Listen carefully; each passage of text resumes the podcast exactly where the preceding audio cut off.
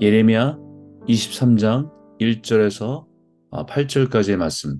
여호와의 말씀이니라 내 목장의 양떼를 멸하며 흩어지게 하는 목자에게 화 있으리라. 그러므로 이스라엘의 하나님 여호와께서 내 백성을 기르는 목자에게 이와 같이 말씀하시니라.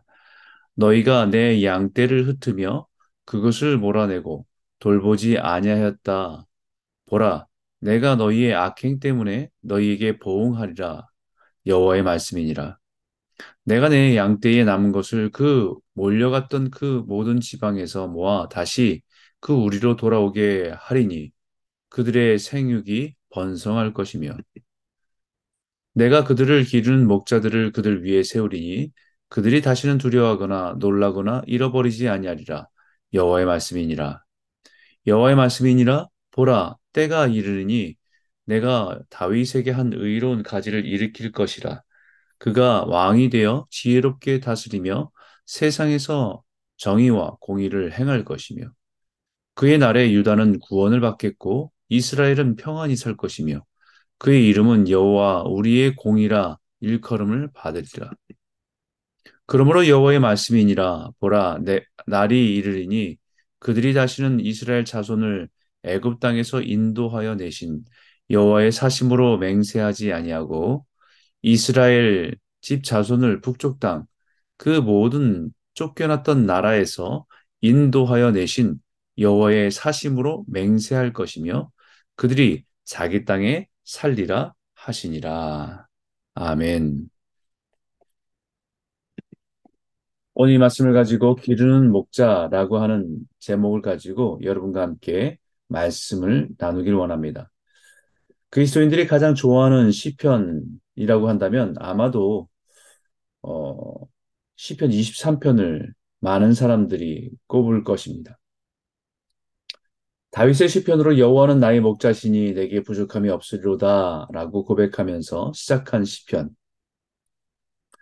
우리 그 시편을 통해서 우리 어, 주님이 우리에게 선한 목자 되어 주신다는 것, 아, 그 은혜들을 기억하고 또 우리가 그 선한 목자를 의지하는 마음이 가득함을 느끼며 고백하는 시편입니다.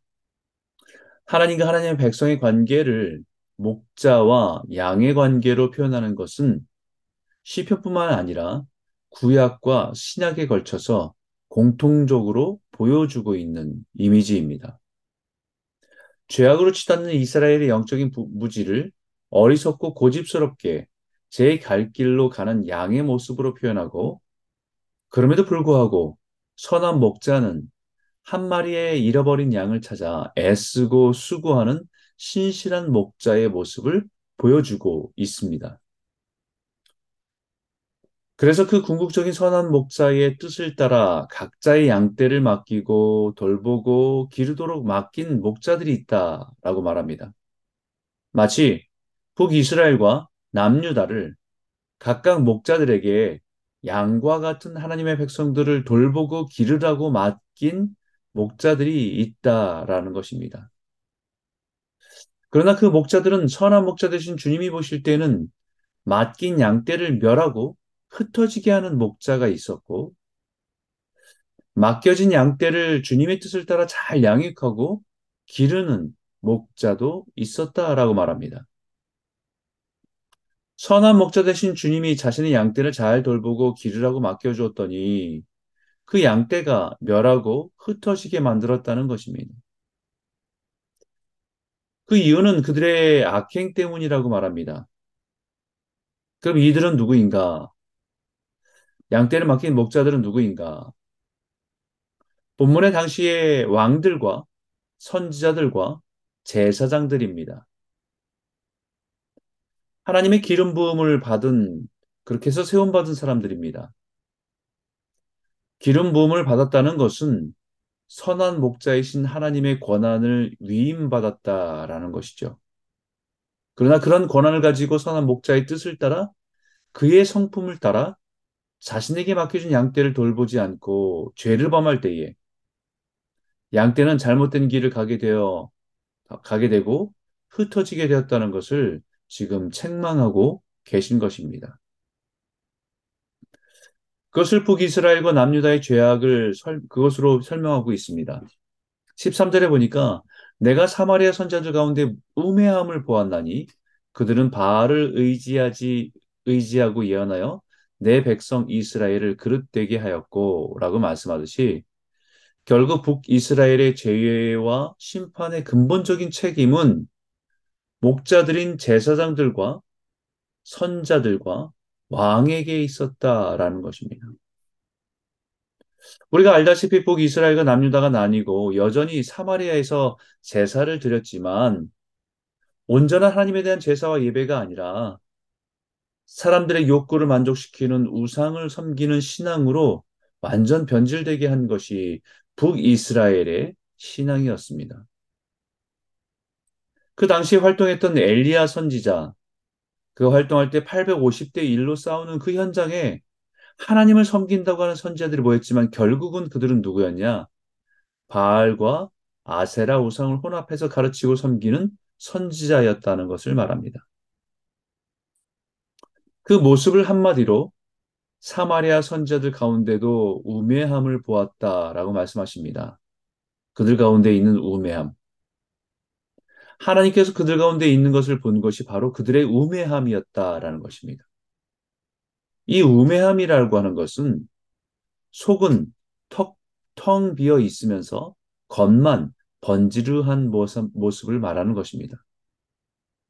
겉은 온갖 종교적인 화려함과 퍼포먼스로 포장을 했지만 결국은 아무것도 없는 텅 빈 공허한 모습입니다.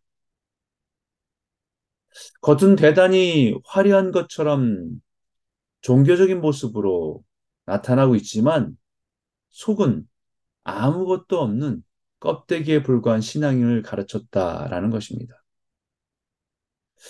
그것이 오늘날, 오늘날로 말하면 무엇입니까? 그것은 바로 기복신앙이고 번영신앙입니다. 하나님을 말하고 섬기는 것 같지만 결국은 그 안에 바알과 아사라의 번영과 축복을 바라는 신앙을 가르친 것입니다. 그것은 하나님의 양떼를 잘못된 길로 인, 이끌고 흩어지게 했다는 것입니다. 하나님 잘 믿으면 인생에 아무런 일도 없고, 아무런 사고도 없고, 고난도 없고, 부자 되고, 성공하고, 그것을 통해서 사람들에게 마치 하나님에 대해서 제대로 가르치는 것 같지만 사실은 그것은 하나님의 양떼를 잘못된 길로 이끌고 흩어지게 한 것이다. 라는 것입니다. 그럼 남유다는 어떻습니까? 남유다 14절에 내가 예루살렘 선제를 가운데도 가증한 일을 보았나니 그들은 간음을 행하며 거짓을 말하며 악을 행하는 자의 손을 강하게 하여 사람으로 그 악에서 돌이킴이 없게 하여 사람으로 그 악에서 돌이킴이 없게 하였은즉 그들은 다 내 앞에서 소돔과 다름이 없고 그 주민은 고모라와 다름이 없느니라.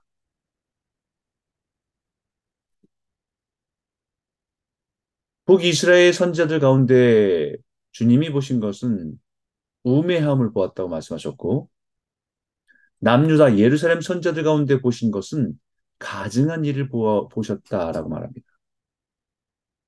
남유다의 양떼를 돌보라고 맡기신 목자들은 어떤가? 그들 가운데 가증한 일을 보았다라고 말씀하십니다. 이것은 하나님 보실 때에 역겨운 모습을 보았다는 것입니다. 북이스라엘의 목자들은 아예 노골적으로 바알과 아사를 섬겼지만 남유다는 하나님을 섬기는 것처럼 하고 있지만 사실은 그들의 본 모습은 똑같았다라는 것입니다. 마치 자신들을 선한 목자처럼 포장을 하고 있지만 결국은 그들의 위선 뒤에 죄악을 볼 때 참으로 하나님 보실 때는 역겹고 가증스러웠다라고 말씀하고 있습니다. 그 가증스럽고 역겨운 모습이 무엇이냐면 첫 번째로 음란하고 간음을 하는 것이었고 둘째는 거짓을 말하는 것이었고 세 번째는 악을 행하는 자의 손을 강하게 한 것이었습니다. 이 세 가지가 독립적인 것이 아니라 다 서로 연결되어 있다는 것입니다.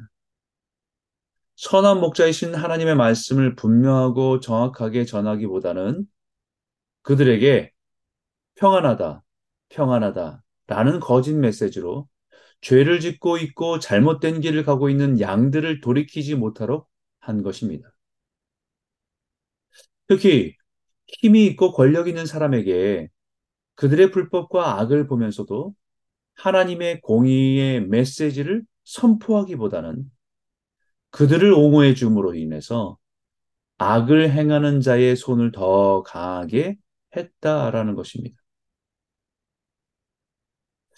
죄를 행하고 악을 행하는 자들을 오히려 하나님의 말씀으로 위로하고 평안을 선포했다는 것입니다.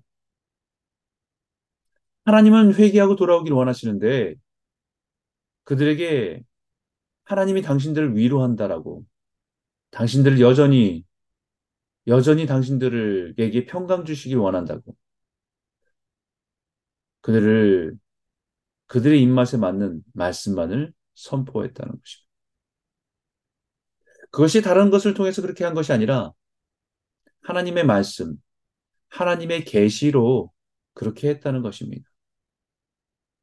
마치 하나님께서 자신에게 주신 말씀을 전하는 것처럼 그렇게 했다는 것입니다. 그래서 14절에 그들이 너희에게 헛된 것을 가르치나니 그들이 말한 묵시는 자기 마음으로 말미암은 것이요 여호와의 입에서 나온 것이 아니니라라고 말씀합니다.